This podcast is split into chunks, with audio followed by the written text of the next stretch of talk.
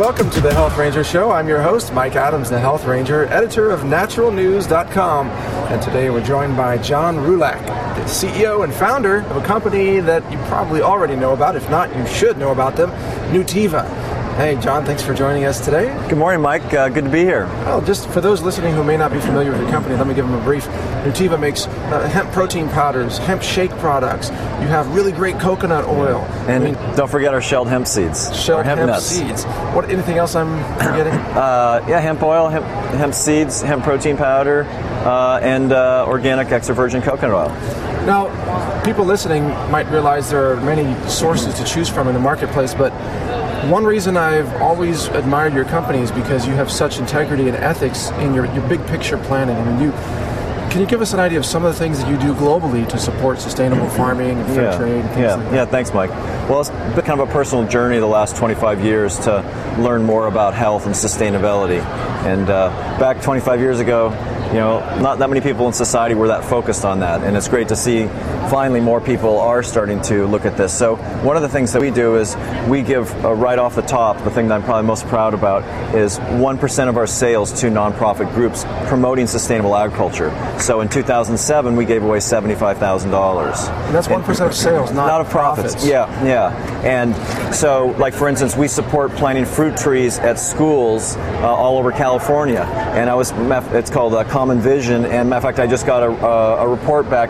One of the schools they went to, where the kids they had they planted uh, peach trees two years ago, and now they had 150 peaches, and these kids had never had a fresh uh, uh, peach before. wow. You know, and now they're going to plant like doing sub, you know, like bananas and other unusual fruits. So uh, we also give money to groups who are like watchdog groups who are working to try to protect the uh, integrity of organics. So, so those are some of the things that we do, and and uh, we're also uh, working uh, with fair trade. Many of our products, like in our our hemp shake, has fair trade chocolate in it. So workers get paid an additional uh, premium as part of the fair trade, and the farmers get a floor price instead of like, well, it's high today, and tomorrow there's a glut. Well, sorry, we're going to pay you way less. This Yeah. gives them gives them things, and so that's part of uh, you know fair trade, organics, and but like any company in, in today, we're not truly really sustainable. It's it's we're moving towards that because you know we're still using a lot of resources and oil and petroleum to ship our products, and those are those are some of the challenges when you care about the environment and you're running a company. But you're always looking for ways to reduce that. For example, I Yeah. remember last year talking to you, you were even uh, eliminating the scoops in some of the products just to not use that plastic over and over. Exactly. We got rid of the scoops, and then one of the things we're introducing here at the show is bulk pack. Um, uh, hemp protein powder and hemp seeds. So, for instance, people buy our hemp protein powder, which is the number one selling hemp protein powder in the U.S. for uh, with a jar and a lid and all this. Now we've come out with a three-pound vacuum seal. You can see much less plastic, uh, and so less packaging. And our goal is actually to make this out of uh, at some point out of a cellulose product that can compost it, so there would be no petroleum use. Well, this is minimal packaging. Exactly. I mean, this is about as small as you could get Yes. and still contain the product. Yeah, yeah. And many of our competitors sell it in like a in a, in a, uh five uh, uh, like a five pound uh, tub, but then there's a lid and there's a handle and all that plastic. And what do they do with it when they throw with it?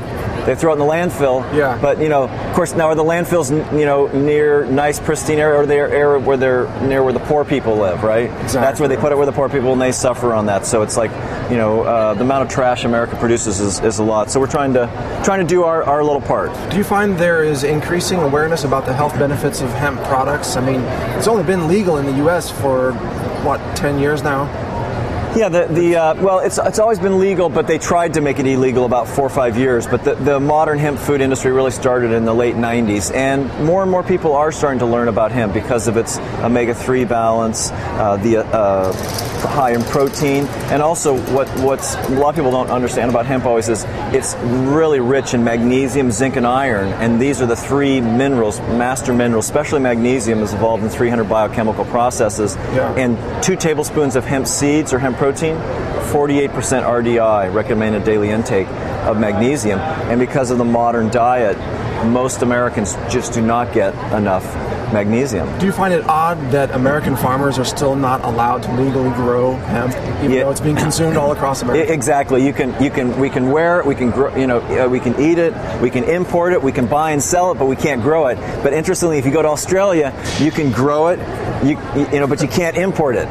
no. You can't eat it. You can't eat it. You can grow hemp, but you can't you can't eat it. In America, you can eat it, but you can't grow it. But in Canada, you can grow it and eat it and wear it. Yes. Well, I like to say you have to you have to live in a democracy to grow you know to, to where you can grow hemp. You know, you can do it in England, even in communist countries like China, you can do it. Well, in Cuba, they of course they grow and eat hemp all the time. Yeah, yeah. Yeah, I mean, I, I don't know. If, I don't I actually. I don't know if they, they, they grow hemp down there, but they could. You know. Uh, you know, but but it's one of these things that's health and sustainable crop. But there's a lot a, a lot of momentum opposed to hemp. You know, in terms of the power structure in, in America. So my I've been involved in hemp since 1995. Uh-huh.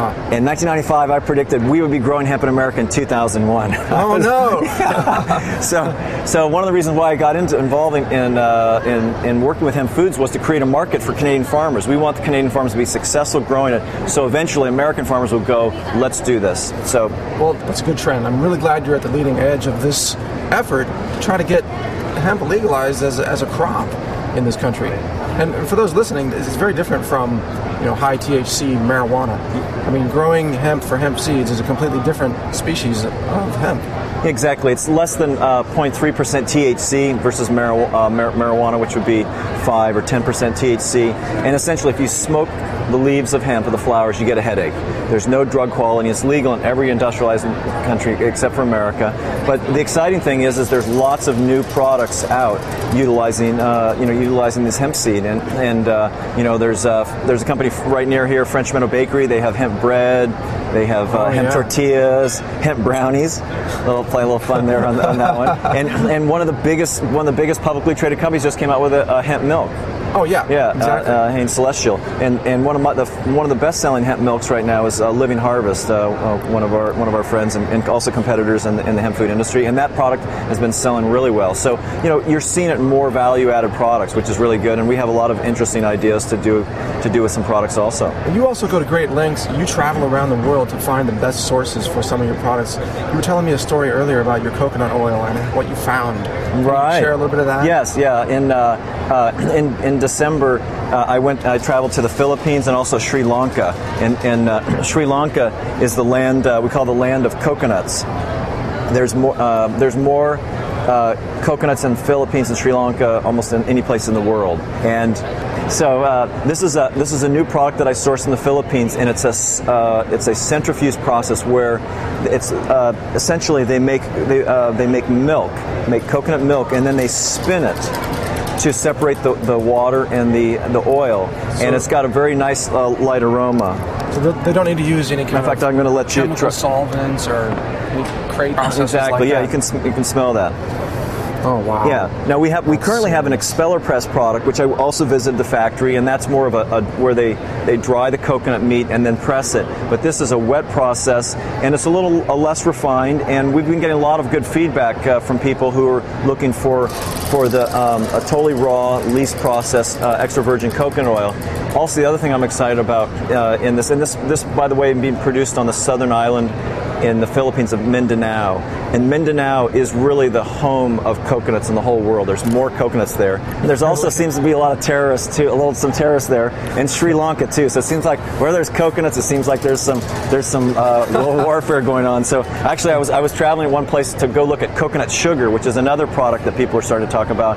Uh, and just down the street, someone had uh, uh, had uh, one of their it's a sad sad tale. One of their one of their relatives had been shot by a rebel the week before. Oh, my. And so I was like right there, and you know, had to just experience that, and you know, it So, was. so what you're saying, John, is you're putting your life at risk to bring the best products to consumers in North America. You, you could say that, but I'm on an adventure. You know, I was like going to go. I'm going to go all the way down the Philippines, and I'm not going to go to where they're growing coconuts because because they say, well, you know, maybe it's a, li- a, a little a, a little dangerous. But but uh, you know, I was with uh, I was basically on behalf of working with the Philippine government, and I had a driver there and everything. All right, you're listening to an interview with John Roulac, the founder of Nutiva. That's N-U-T-I-V-A. You can find them online at nutiva.com. And be sure to check out the transcript of this full interview at www.naturalnews.com. You're listening to the Health Ranger Show, and we'll be right back after this break.